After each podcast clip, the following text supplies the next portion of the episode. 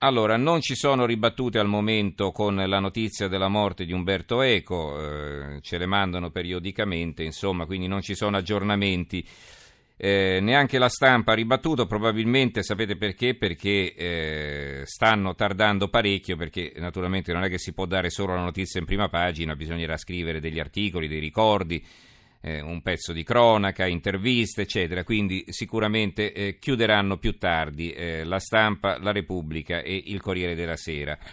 Allora, io invece vi leggo gli altri titoli eh, che abbiamo lasciato da parte. Allora, intanto sul quotidiano nazionale, il giorno della nazione, il resto del Carlino, a centro pagina, mai così pochi, Istat, crollo delle nascite, popolazione italiana in calo. L'avvenire ci apre, l'inverno italiano, i dati Istat, nascite ai minimi, popolazione in calo nel 2015, picco di decessi, rallenta l'immigrazione, allarme per il declino demografico, mai così male dal 1861, crescono le partenze verso l'estero, il ministro Lorenzin agire subito. Poi abbiamo L'unità, dove volano le cicogne, l'apertura loro a tutta pagina. Gli italiani sempre più vecchi e con sempre meno figli, nel 2015 record di culle vuote, il governo aiuta le famiglie a basso reddito ma aumentano i costi e mancano i nidi. Il demografo Massimo Livi Bacci firma l'editoriale intitolato La demografia e la politica, vediamo eh, cosa scrive. L'impietoso bilancio demografico del Paese nel 2015, certificato dall'Istat, è il sintomo di una crisi assai più profonda di quella economica. Nel 2015 il numero delle nascite è sceso sotto il mezzo milione e i nati da madri italiane sono state meno di 400.000. Negli anni 60, con una popolazione di 10 milioni inferiori, i nati erano il doppio e non c'era una vigorosa comunità straniera a dare una mano. La modestissima ripresa abbozzata nel primo decennio del secolo è stata vaporizzata dalla crisi economica. La società italiana è sempre più anziana e la retorica non può mascherare il fatto che gli anziani, anche se più sani, più longevi, più benestanti, più colti che in passato, non possono e soprattutto non devono rimpiazzare i giovani. E ancora la retorica non può celare il fatto, comprovato da strabordante evidenza, che l'innovazione, l'assunzione del rischio, la voglia di provare, di sperimentare, di muoversi sono prerogative delle persone giovani. C'è una vignetta di Staino con la bambina che, chiede, al, che domanda al padre: Ma non è che sono i bambini ad aver paura di nascere? Abbiamo poi il tempo invece. Eh, che ha un titolo su questo argomento accompagnato da una riflessione. A Roma aumentano le rette dei nidi, la manovra del Campidoglio, le famiglie dovranno sborsare 200 euro in più l'anno e quindi eh, non si fanno figli, eh, questo è un po' eh, il ragionamento che fa il tempo, non si fanno figli perché poi costa parecchio mantenerli. La Sicilia, il bel paese delle culle vuote, bonus per madri lavoratrici, minimo storico di nati dall'Unità d'Italia. La Gazzetta del Mezzogiorno, eh, culle vuote, declino pieno e un'Italia senza coraggio, s'aggrava il calo demografico, minimo storico dal 1861. La Lorenzin, ora sostegni per le mamme lavoratrici. Il giornale di Sicilia, Italia delle culle vuote, minimo storico delle nascite dal 1861. Il Corriere Adriatico di Ancona diminuisce l'aspettativa di vita, anche nelle Marche aumenta la mortalità e per l'Istat si nasce sempre di meno. Va bene, e eh, abbiamo eh, archiviato così diciamo, gli argomenti più ricorrenti. Adesso passiamo invece alle notizie No, ne abbiamo un altro di argomento per la verità, me ne scuso, ed è quello delle unioni civili. Ci sono diversi articoli, quindi li raggruppiamo.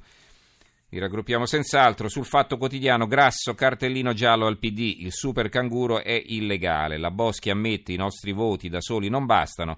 Il Presidente del Senato sembra intenzionato a bocciare l'emendamento Marcucci che bloccherebbe la discussione. Intanto il Ministro delle Riforme prova a lanciare un messaggio ai 5 Stelle. Domani Renzi ne parlerà all'Assemblea del PD. A fianco un altro articolo richiamato in prima pagina, pensioni, salute e lavoro, ecco tutti i diritti negati ai gay, sciopero fiscale. Poi abbiamo il secolo XIX, Boschi, PD senza numeri sulle unioni civili, Grasso ferma i canguri. Il giornale, Unioni civili, la resa della Boschi, non abbiamo i numeri.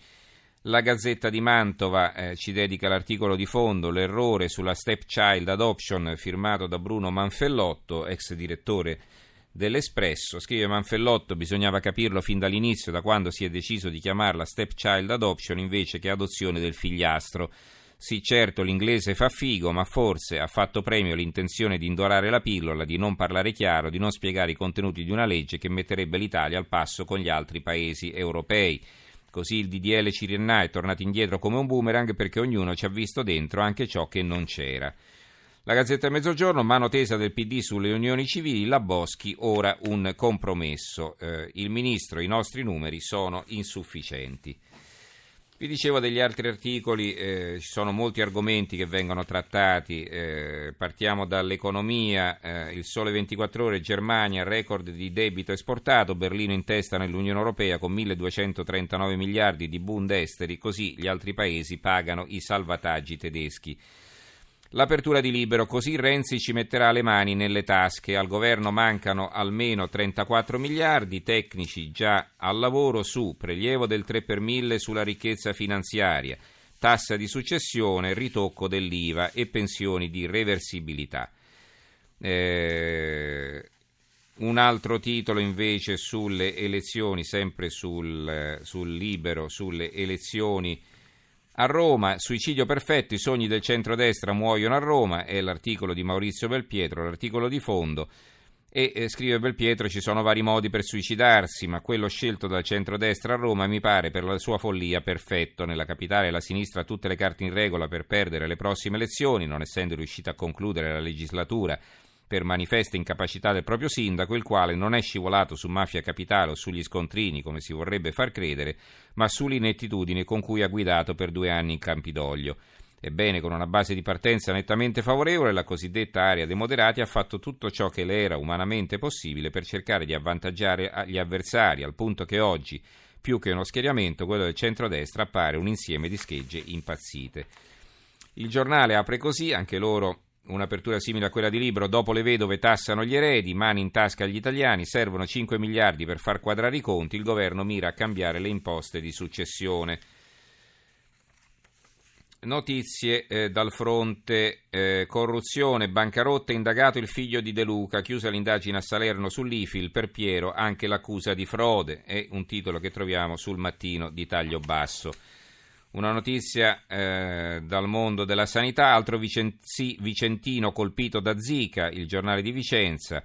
Secondo caso in poche settimane l'uomo era rientrato dal Messico. Vi ricordo che il virus Zika, a meno che non colpisca una donna incinta, e non è sempre detto che possa causare poi danni al nascituro, è una febbre che eh, non ha bisogno di particolari cure, anzi è molto meno pericolosa della pur stupida influenza.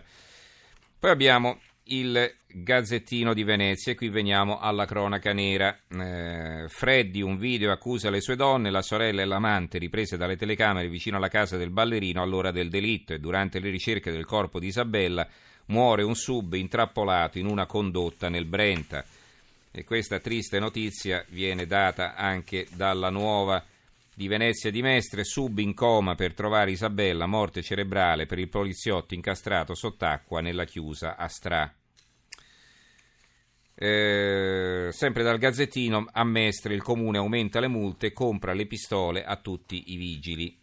Sulla sanità c'è anche un richiamo in prima pagina sulla nazione, paura in Toscana, vaccino, meningite, migliaia di richieste al giorno, appello dei medici. Eh, la stampa di Torino invece, eh, a parte l'apertura sull'Europa, c'è l'accordo per far restare Londra, Cameron andrà al voto, migranti, Balcani chiudono, l'Europa, eh, l'Unione Europea mai così divisa, il commento di Stefano Stefanini e eh, in realtà due colonne di apertura su Gloria uccisa da un triangolo diabolico, la maestra strangolata, fermati l'ex allievo con l'amico e la madre, Ivrea il cadavere trovato in un bosco vicino casa. Quindi un altro caso che sembra essere stato risolto.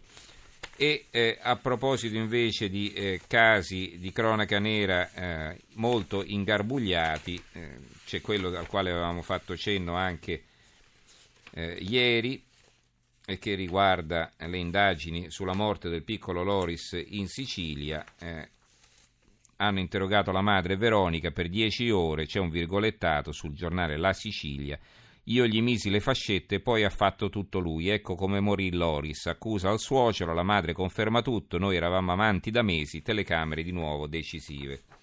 Abbiamo ancora La notizia dal Corriere di Siena, Siena-Grosseto, linea ferroviaria chiusa, questo interesserà purtroppo decine di migliaia di pendolari, avvallamento pericoloso, treni sospesi e operai al lavoro. L'apertura del fatto quotidiano, eccola qui. Caccia i fondi esteri della Lega. Lady Dentiera vuota, vuoto il sacco. Sanità Lombarda, la Procura di Monza indaga sui soldi nei paradisi fiscali. Paola Canegrati al centro dell'inchiesta che ha terremotato la Giunta Maroni agli inquirenti. Voglio collaborare, datemi un taccuino e una penna, anzi due, devo scrivere molto.